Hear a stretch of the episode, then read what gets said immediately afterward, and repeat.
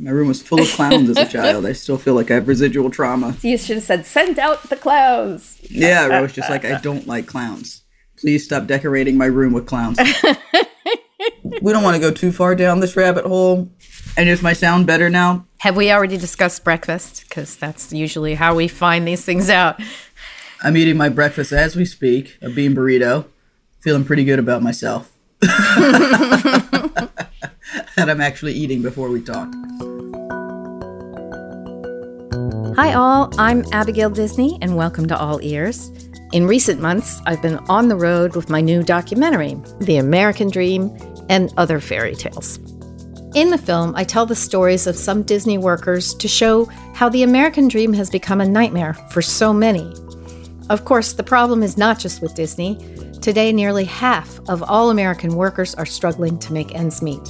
That's why, in this season of All Ears, I'll be taking a deep dive into some of the big questions raised in the film with folks who are doing the most Disney thing possible, using their imaginations. In this case, to rethink modern American capitalism.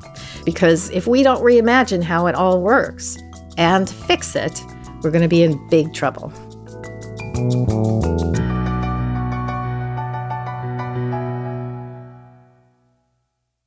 How's that bean burrito going down? Oh my God, it's fantastic. Let me put the last bit in my, my mouth here. Yeah, there you go. Chew it up. And then we're ready to go. We're ready to go. All right. Okay, ready. Okay. If you've seen The American Dream and Other Fairy Tales, you know I like to spend time examining the past as a way to understand how working people in this country lost so much economic and political clout over the last half century. My guest today, the wonderful labor organizer Erica Smiley, does something similar in this great book she wrote with Sarita Gupta. It's called The Future We Need: Organizing for a Better Democracy in the twenty-first Century. The book focuses on where the labor movement has been, while also imagining a future in which working people are fighting to regain power, influence, and dignity in the workplace and beyond. Smiley is currently the executive director of Jobs with Justice, which has been organizing and advising working people across the country for decades. All this she does while fighting to change the meta-narrative about who the economy is for and what it should look like. Her take on the importance of collective bargaining, not only in the workplace, but across our democracy, is radically important. And I'm so excited to parse it with her today. Welcome, Smiley. Hey, glad to be here, Abby. So we're living through a moment of incredible labor ferment. Public opinion is suddenly overwhelmingly positive about unions. Millions of folks are negotiating new employment terms as we speak. And we've got this thing happening that some people call the Great Resignation, other people call the Great Awakening, where workers are signaling that they are just not going to take it anymore. All of that labor success is due to a little thing called collective bargaining. So let's start there. Yeah, no, I'm so glad we're starting here first, because to your average person who hasn't been a part of unions, you know, it sounds just kind of like a really good sale at the Dollar Tree. Um, but actually, it's so much more than that. I mean, in many ways, it it's a wonky term to describe democracy in the workplace. And so in collective bargaining, the group of people come together, a group of employees come together to negotiate the standards and conditions of the place where most of us spend a good chunk of our time, maybe the majority for some of us, the majority of our time. You know, we have a lot of employers who sort of are like, but we'll take care of you. You don't need to collectively bargain. We love bless their you. Hearts. Bless, bless their little hearts. So why isn't that enough? First of all, the only people who know what's best for themselves are ourselves. Each of us knows what we need and what we want. And it's very rarely enough to have some external patron or, or kind of savior telling us what's best for us, because uh, they're often wrong. Even from uh, childhood experience, the people who are supposed to be paternalistic to us, you know, our parents, right? They often get it wrong. We have, this is why we all spend so much money on therapy in our adulthood. Anyway, it's great when people feel like they want to be good employers. And that's, you know, I don't want to down that. But at the same time, when we think about democracy, we don't just want to count on somebody else to vote for us and hope for the best. We don't want to just count on someone else to make decisions for us in our economic lives. We we actually need to have a say. So tell me about Jobs with Justice. Yeah. Jobs with Justice is a national network of community labor coalitions founded in nineteen eighty-seven with the goal of expanding organizing and collective bargaining rights. How did it get founded? Oh, that's such a great question. Oh, my God. I don't even know if we have the time. All right. Look, it's like this. There were some leaders or boat rockers or troublemakers within unions and, and faith institutions and community groups. And they came together and they needed a place where they could come together with people as equals. And out of that, an organization was born, or I should say a network, because we were pretty ragtag. we're, talking like, we're talking volunteer coalitions around the country, which we still have. The idea that we have staffing today is still somewhat recent in our history, but that um, just like you might imagine a Alcoholics Anonymous or whatever group, right? Like mm-hmm. we we were a network of mutual aid, but for workers. Wow, that's so interesting. I mean, I think of A A as the organizing model for the twenty-first century. I think I think there's something to that. Yeah, A A is the gift of the twentieth century for those of us in the twenty-first. And we should look to it for it's so the much. True horizontalism. Yeah, and there's so much wisdom embedded right, the starfish in it. And the spider. That you know, it's it's like without all the wisdom embedded in it, you can't have the wisdom of the structure of it. It's it's an extraordinary thing. What got you from North Carolina? Yep, where unions aren't the most welcome things. Yeah. What got you into this? We go back and forth with Puerto Rico over its yeah. lowest union density. Exactly. Yeah. So, what got you into this work? In the book, uh, I talk about the uh, the Kmart efforts. There were women, mostly women, who were working at Kmart back when, you know, Kmart was still a contender. Is that rude to say? No, it's um, not. But, you know, before the Targets, right, and the Walmarts, uh, there was Kmart. And all I knew is that some of them went to my and other churches in the area. I was a teenager. And I knew that they had faced discrimination, that they felt they were being discriminated against, that it wasn't fair, and that they were asking all of us to stand with them as they tried to win better wages, better hours, better treatment. And I saw I saw a lot of different actions. I remember, you know, we didn't go to Kmart. A couple of ministers got arrested at one point. There was big action at a golf course.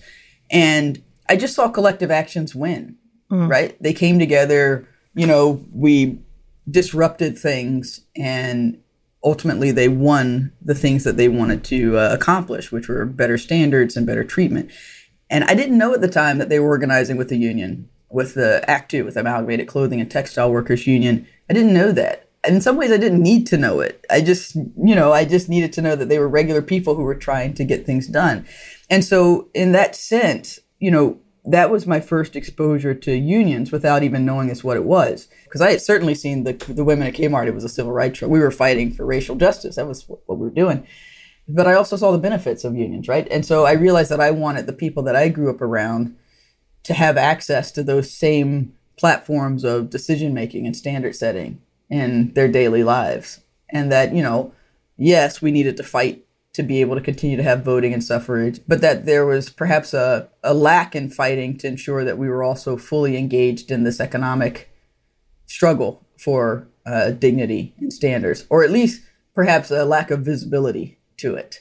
And so I realized I wanted to visibilize it so that even though there has been harm done by many labor institutions to my community and to Black people, that, you know, we could acknowledge that harm, but still simultaneously see our own history in building it and our own role in building the future of it as workers. So uh, that felt important to me. Yeah. So something that moves me so much about the book is that it conceives of collective bargaining as the essence of democracy. Right. You know, what you'd call in, in Greek the deme, the D E M E, the smallest unit of democracy. And democracy is comprised of demes all working together and, and creating larger demos. And sort of this light turned on in my head about exactly what you were getting at. The fact that you started in Memphis with the worker strike in nineteen sixty-eight, tell me about why you start the book there, because I think this is really important. We wanted to show a couple of things. I think that we wanted to show that the motivating factor for why people got involved in some of these fights, while it might seem pretty straightforward, like in the case of Memphis, where you have a sanitation worker who died, people who were, their lives were being deemed, um, what's the word I'm looking for? Um, Not important. They they weren't worth anything, yeah. I guess, right? Expendable, disposable. Right? Those are the words. Okay, there we go. I was a math major. English is a second language. Okay. uh, so those things. And likewise, when you fast forward to today, workers today, even at Starbucks and Apple and Amazon, like are seeing their struggles in the workplace, not simply as something that they need for themselves. They do, to be fair, right? Mm-hmm. But also as their way of contributing to the effort to save and expand democracy. That that actually is a reason so many people are in the streets right now. And we are talking about, we see on the news, you know, we're all watching the horrors unfolding in Ukraine. We're seeing the, the crisis in democracy almost talked about daily, just constantly. Every smartphone beep that we get is some other story about the crisis in democracy in some way or another. And what better place for workers to take up their role in that struggle, in that effort to save democracy, then through these, their workplace fights, through these deems, or through their tenants' fights, or through these efforts to try to negotiate collectively with others who share that economic identity.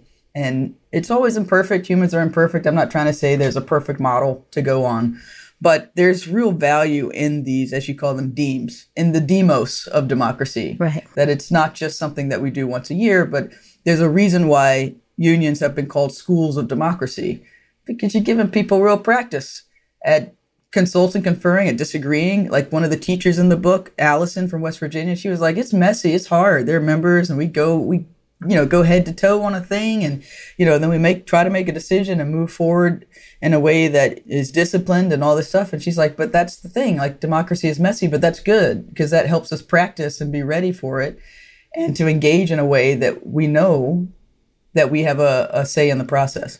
You know, that Memphis strike, just to contextualize it, it was nineteen sixty-eight. Mm-hmm. Martin Luther King came to help them organize, and after he got there, he was shot. And most white Americans don't put that strike, or even think about that strike, together with King's assassination.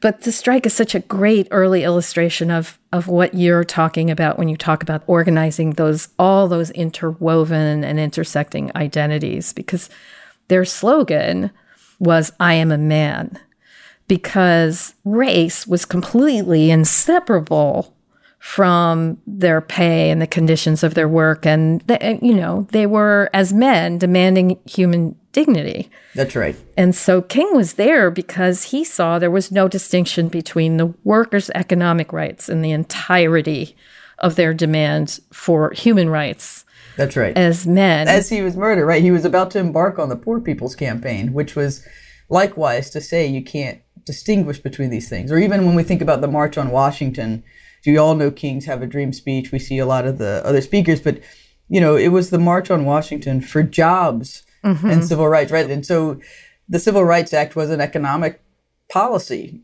When we look at it, what it meant for creating the E E O C and equal employment, right? Like it was an economic question, in addition to being a political or social question. And so it is true. And, and one of the critical things is when you think of the slogan, I am a man, or the modern version, right, just I am, right, or I am a person, or I'm human, is the flip. You have to constantly think of the flip side, right, which is that I am not chattel. Yeah. I am not a robot.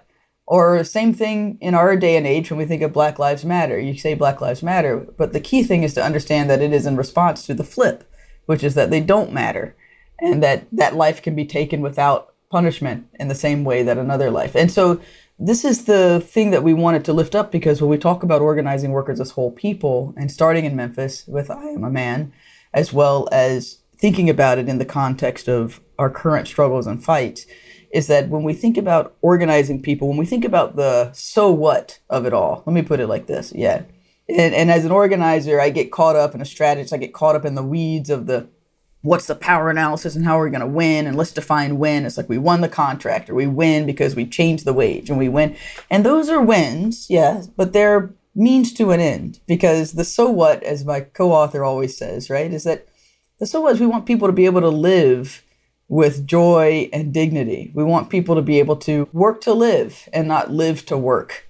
Like that. there's a so what in there that actually is very much connected with our ability to just be humans, to play Pee Wee football, to go to the terrible jazz concert, elementary school jazz concert, you know, where the yeah. saxophone doesn't sound anything like a saxophone, to, you know, to be able to go on vacation to the theme parks, to the Disneys, and feel like we can do that without having to risk losing the money to pay for our prescription medications or to turn on the light. That that's actually the so what.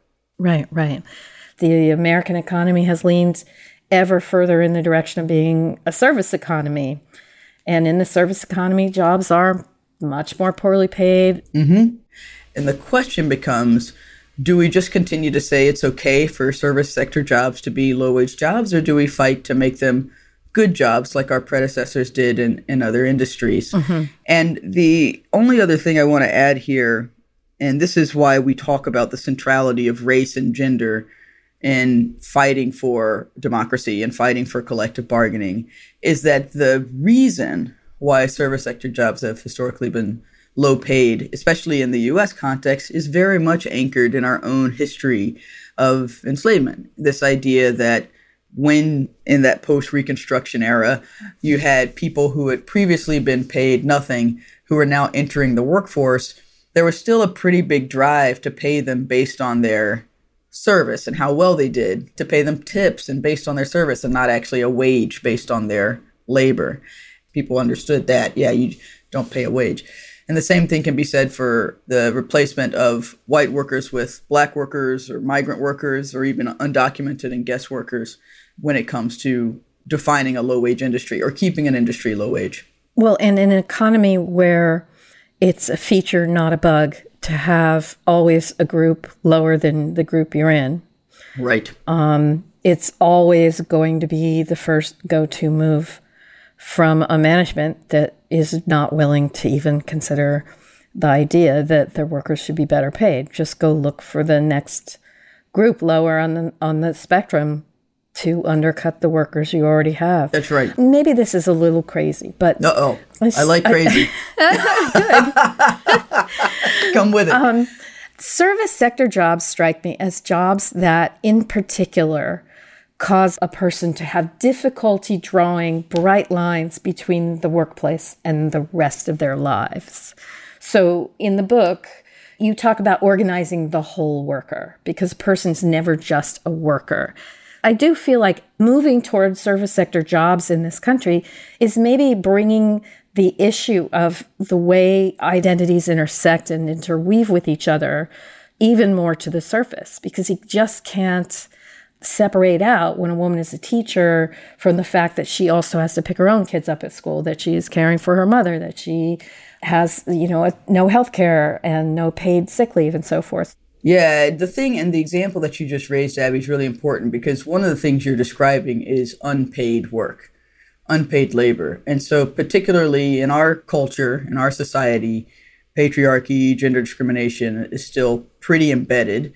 A lot of the work that women do is unpaid. And so essentially you have many women, particularly those in uh, low-wage sectors, working multiple jobs, including at least one or more unpaid jobs of childcare or healthcare, uh, family care, you name it. And I say it like that because there are other places where those types of things are taken care of or built into the infrastructure of a country. That infrastructure isn't just seen as building more roads and bridges.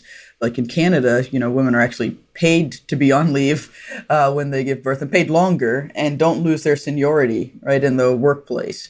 Or in parts of Germany where the price that you're paying for your apartment in a building also covers childcare facilities in that building and a cafeteria.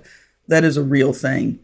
But your question, I believe, was around this, why we're seeing more of a drive towards low-wage work in the service sector. Well, I guess I was more asking if the fact that we've moved towards more service sector jobs makes that imperative of looking at the whole person ah, more right. clear. So whole person organizing, this is critical to this framework of democracy. And a lot of people in the country haven't identified themselves as workers, or at least not solely, right? I mean, like, you know, they're also uh, soccer parents or players, depending on who they are, um, or, you know, they have a church or faith tradition that they identify with.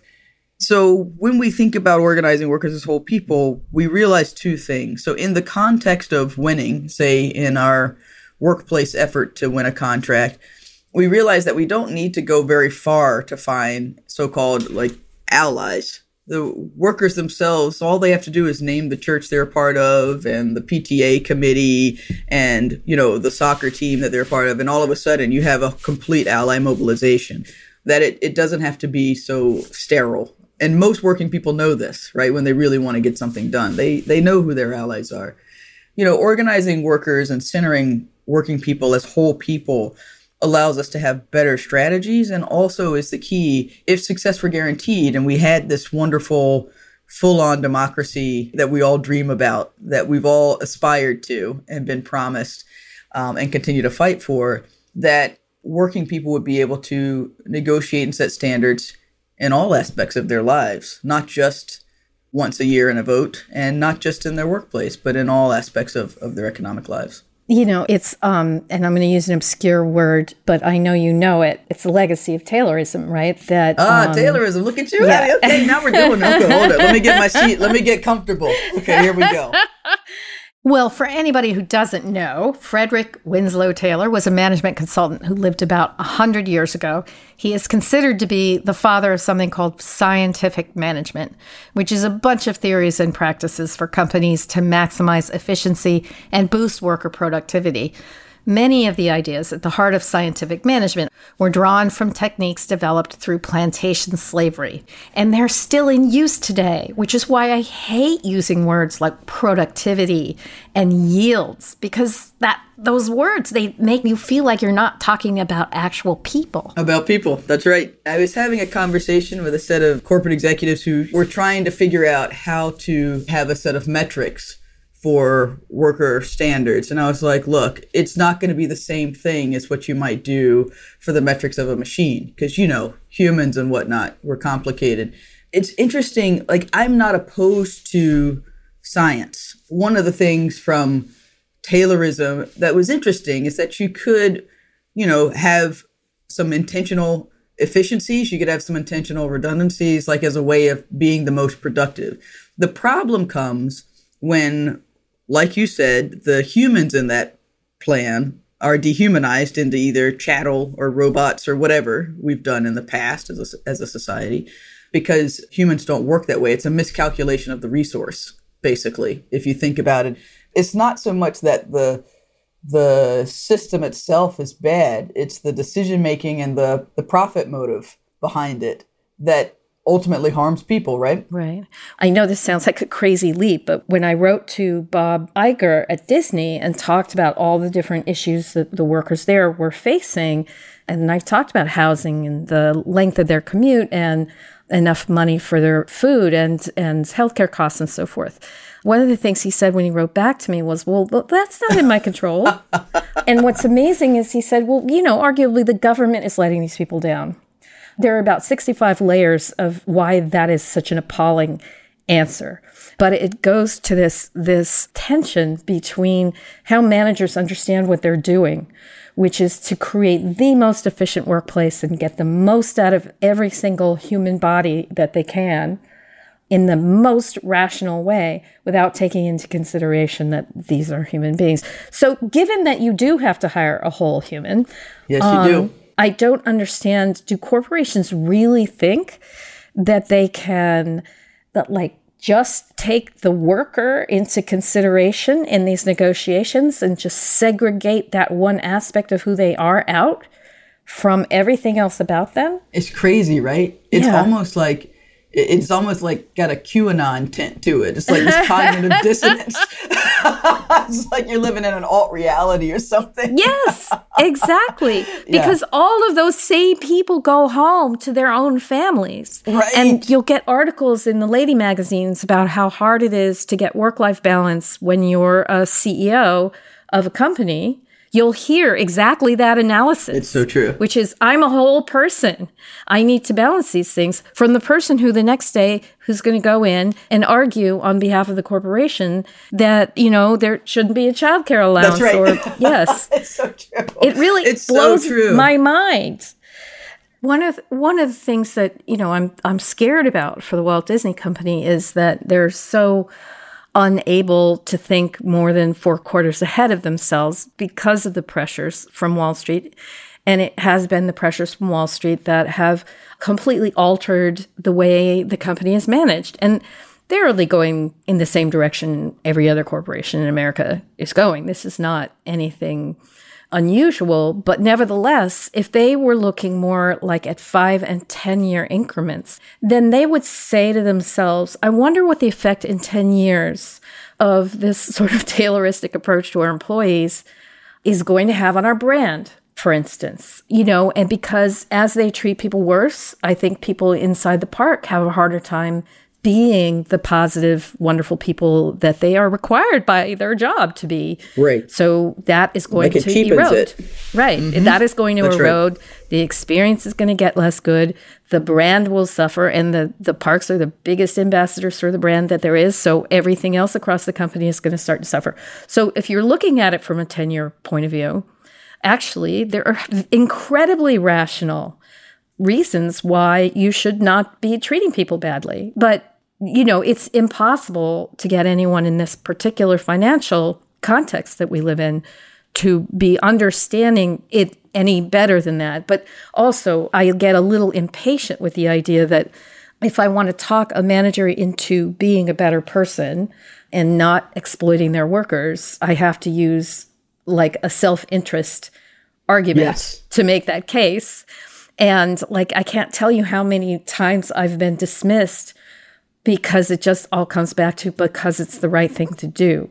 It's amazing to me that that argument is a non-starter in every quote-unquote serious room I walk into. Yeah, like you're just this pie-in-the-sky idealist or something, right? right? Like a child. Yeah, it's not you're scientific. Patted on the head and sent on your yeah, way. Yeah, like that's not how the world works. Yeah, but it is. Wait, so, so let's talk about some of what's happened, because you talk in the book about what you call the fissuring of the workplace. And I guess I want to understand, what do you mean when you talk about the fissuring of the workplace?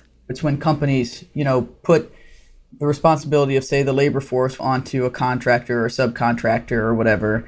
Um, it's the same notion around some of the gig work that we see today from the platform companies, where it's the worker's responsibility to do a lot of, to get the insurance, to pay for the car. And to bear the risk. To bear all the risks, while the ultimate company gets to bear the, the overwhelming share of the profits. And that's it's not necessarily a new technique. I mean, it's certainly on a larger scale given our global economy, but it's something that's consistently happened when employers and large companies see shareholders as the ultimate prime, like that's who they're accountable to, or even not even shareholders. Sometimes it's just themselves and their board, bless them. Exactly. But, you know, but like the stakeholders of the community, their workforce, like all the different stakeholders become less of a an issue. Right, right. But the fissuring goes a little deeper than that, in the sense that like when you walk into a hotel, the people that you encounter are all working at this hotel, but they're not all working necessarily for the same employer, right? That's right. You might even see it at Disney, right? There's some who might actually get their checks from Disney, but there are others who will get it from some other contractor or subcontractor or consultant or firm. You see this a lot in landscaping or in janitorial services. Like in the nineties, the Justice for Janitors campaign was an attack against fissured workplaces, where they were going after the companies that were outsourcing their custodial staff. The difference, say, between, say, the, the custodian staff and, say, Disney or Marriott or whatever, is that in the latter examples, they're still wearing the brand. It's like almost like free advertisement. They're still wearing, they might still be wearing the, the brand of Disney or Hyatt or whoever it is, even though they don't actually directly work for them. Hyatt's not responsible for them in the same way that they would be if they were direct employees. Right. I mean, Disney's weird. It's got this kind of otherness to its brand because, you know, people and families and my memories of my childhood and and what's good and right in the world. I mean, it has this ineffable quality that other brands don't carry with it. And so it it is a pain in the ass as a brand, because someone like me can come along and say, Snow White is sleeping in her car, you know, right. and paying one hundred fifty dollars for insulin. And right. like, that's well, not Snow okay. Snow White is sleeping in her car because she can't wake up. Ex- she doesn't yes, have her meds. Exactly. So, so oh, I love you, as, Abby. This as long great. as Disney has that, that resonance to its brand, it's vulnerable, which is why I'm working so hard at what I'm doing, because you, it's really difficult to shame McDonald's. So, yeah. you know. No, I see your I see your yeah. argument, like this idea that the almost like Disney is in the public sphere in that way. Exactly. It's a public asset in a lot of ways. Yes, I see it. I see it. The one thing I'll say is that, I mean, Disney is definitely still one of the few shameable brands based on its public character and known. But when we actually dig a little deeper and look at the relationship that many of these companies have to society, they should all be publicly contested in many different ways. Yeah, because almost every company is a public resource. It conducts its business in such a way as become necessary. I actually faced that same framework when we were supporting people who were facing eviction during the initial COVID shutdowns. And we were asking all the largest corporate landlords in the country, we're talking own thousands upon thousands of buildings and tens upon thousands of units, to put a pause on rent. They had plenty of money. They have backup funds. They had savings, if you will. They could afford it. And they said, no, no, no, the government should just help people pay. So instead of like people paying out of their wages that they had lost, because many had been laid off, right? They wanted to get their tax dollars to pay them. Meanwhile, they're also getting bailed out. So they're double dipping, but it's the government who's failing them. Like many of these companies profited yeah. during the pandemic. It's every single person inside of every single corporation in America, I guarantee you, was freaking terrified at the beginning of the pandemic and thinking, okay, we have to go into pure defense mode here. And what I know is I'm not going to be bringing any revenues in, so I better not be paying any people. And that's just common sense to them, period, end of story, because they are trained through the legacy of Taylorism not to see the world as anything larger than the P and L in front of them, the profit and loss sheet. They were going to furlough people for as little time as possible, and then they were going to lay as many off as they could. And then they were going to use those layoffs to build back in a different way to disadvantage the people when they came back. Like they saw to like immediately, make up the, recoup the cost and reorganize. Yeah. Right. And they would, this is the model. They would use the idea that they might potentially lose money and therefore that would be bad for America as a justification for as opposed to the people who are already experiencing the bad. And it's true, any disaster, COVID or climate disaster, is an opportunity to reorganize business to the ends of privatizing the resources while socializing the risk. Here's the thing. There is an easy solution. It's not even that complicated. Like, it's as painful and depressing as it is when we hear all this stuff happening. Like, if we are, in fact, democracy-loving people, then if we center that, we'll be fine. Okay. So I want to read you some words from your book because, first of all, they moved me so much. And they do seem to be at the heart of all the promise and potential for democracy that you see in the organizing that you do. We, of the race of people whose forced labor built the foundations of capitalism and the modern economy, we, of the people who ran one of the first U S industrial labor organizing demands for the abolition of chattel slavery, we, of the people who organized sharecroppers' unions in the most dangerous conditions, we, the washerwomen who threatened to shut down the city to secure a better life for our families. We who know what it means to organize in the harshest conditions and win. We are not simply the ones we have been waiting for. The stories and efforts of heroic leaders and communities in this book demonstrate that we, in fact, are the ones who have been waiting for everyone else to catch up. um, t- can you yep. talk to me in particular about that last sentence, which I think is waiting a- for everyone else to catch up? Yes, it was a long run-on sentence.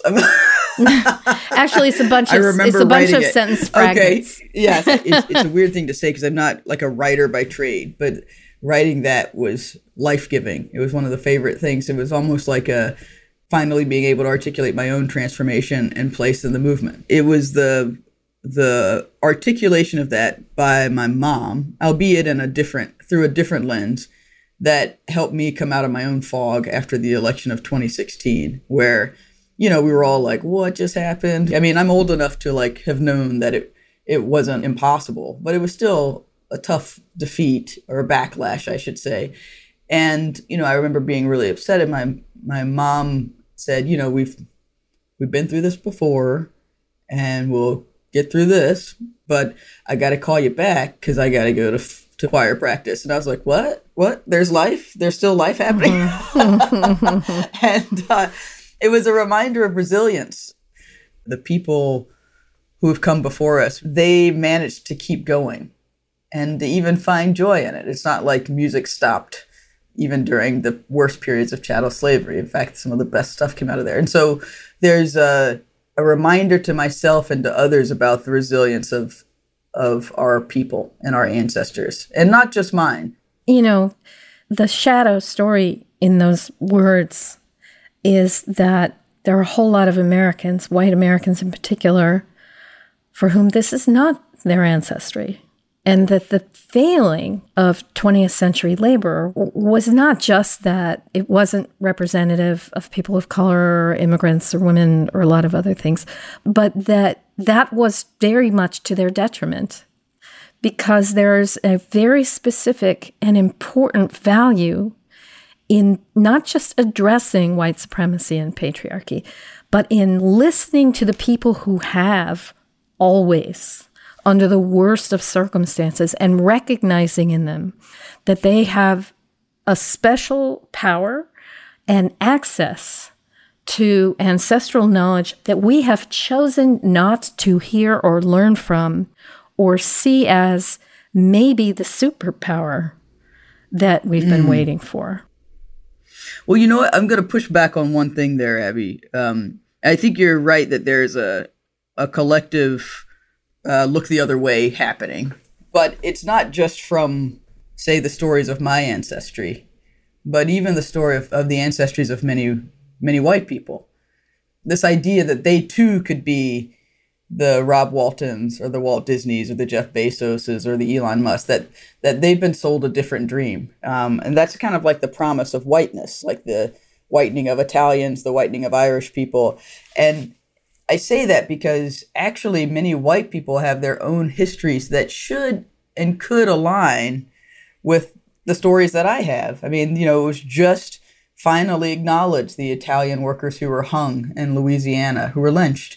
Or, you know, when I talk about the washerwoman strike, they didn't put it in the newspaper, but a lot of Irish women were also supporting black washerwomen in that strike because they were also getting their asses kicked in very different ways. But that wasn't in the newspaper. That would have been scandal. Multiracial organizing, right? And so it's it's actually critical that white people also not only see their futures alongside black people and people of color, but actually see that they have a lot of histories. And so all that is to say is that there's a certainly a collective uh, turning a blind eye with this kind of strange aspiration to become Elon Musk, which I don't know right. why and anyone. That, and that's, I guess what I'm getting at is that uh, in white middle class and working class people who are choosing this narrative about wealth are impoverishing themselves, right? Right, as opposed to our collective well-being. And they're impoverishing themselves because they're cutting That's themselves right. off from access to the extraordinary stories and strengths that they could be pulling from if they could only imagine being part of the human race with everybody else. I mean, and, right. and that's and, something... And that being good. Yes, and that's something that I bring... Now I bring something from my own personal experience. Because there it is. In sort of doubling down on the advantages of class that I experienced in my growing up, I found myself hungry for human connection. I found myself starving in a house full of food. That what I kept trying to convey to my mother as we fought and fought and fought was, Mom, I'm not special, and I'm not, mm. you know, above anything. Or even that I'm special because I'm a part right. of this big thing. Yeah, exactly. Absolutely. I want to be in the water with everybody else. That's where all the yeah. fun is. Um, right. I want to be on the team. That's, that's where right. all the joy I'm is. So with you. That's where all the yeah. purpose is. Well said. And that wealth, when pursued for its own sake, no matter how much or how little you succeed in, in accruing to yourself, will starve you. It's like drinking salt water. You just get yourself wow. thirstier. Yeah. Jesus. You just dropped a whole bunch of gems in that one. st- I'm like, I wish I could be taking notes right now, like starving in a house full of food. It's like drinking salt water. It's like, who knew you were a poet? Oh, oh well. Ovid over here. I can't help it. It's so true, though. That is exactly the situation. So tell me. Okay, this is my last question. It's the million dollar, billion dollar question. I guess inflation drove it up to billion dollars. But how do we pivot this country from this don't tread on me narrative, this I'm on my own, that I need to leave me alone, keep the government out of my life? How do we pivot this country from that to the shared responsibility is the good news narrative? Mm. Mm-hmm. I love it, to bring the good news narrative. It, look, there's not a... a magic bullet here, right? Like this is very much about a level of deep relational organizing to actually go there with people that we know, because relational organizing requires relationships. So no, that your comment on Twitter doesn't count, right? But like, but like, you know, actually engaging people in our homes, but in our families, so right? I'm so good at commenting on I Twitter. I know, but it's so easy. I know we can just say it, you know, and just leave it out there in the ether. But no, no, I'm talking about, you know, like my partner, right, who who insisted we move back to her hometown so that she could organize her people after Superstorm Sandy. That's relational work.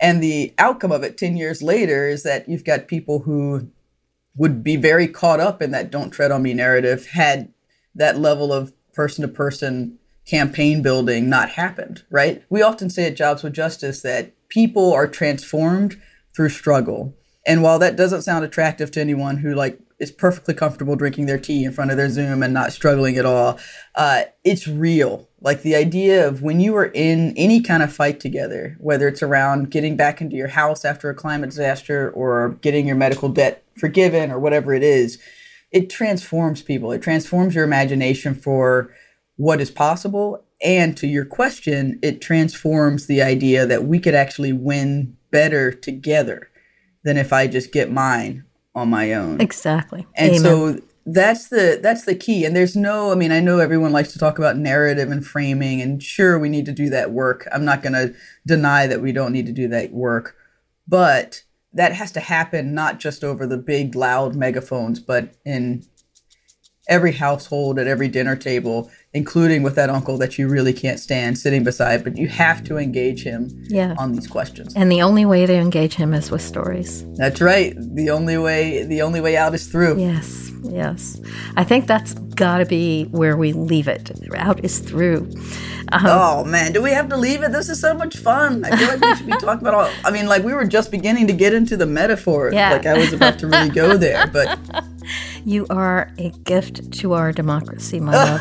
As are you, Abby. I love it. This has been such a pleasure it. to talk to you, really.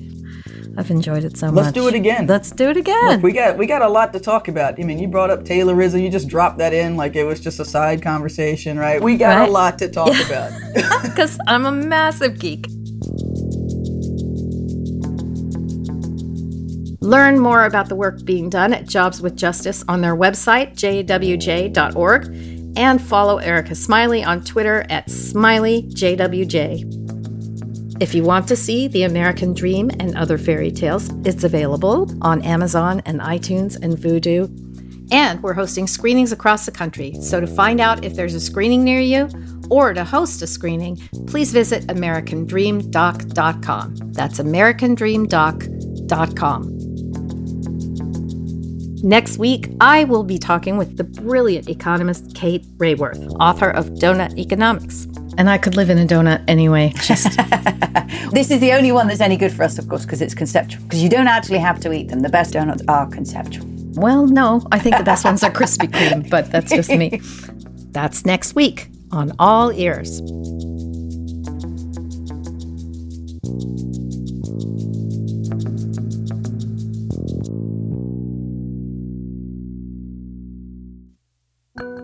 You've been listening to All Ears with me, Abigail Disney. Our supervising producer is Alexis Pancrasi. Jake Frankenfield is our associate producer. Our engineer is Florence Barrow-Adams. Bob Golden composed our theme song, and our executive producer is Kathleen Hughes. For Fork Office, the All Ears team is Angie Wang, Dominique Bouchard, Phil Nuxall, Cody Young, and Kathy Camacho. Thoughts, questions, feedback? You can reach us at abigaildisney.com slash all ears. Find us wherever you get your podcasts. Be sure to rate, review, subscribe, and spread the word.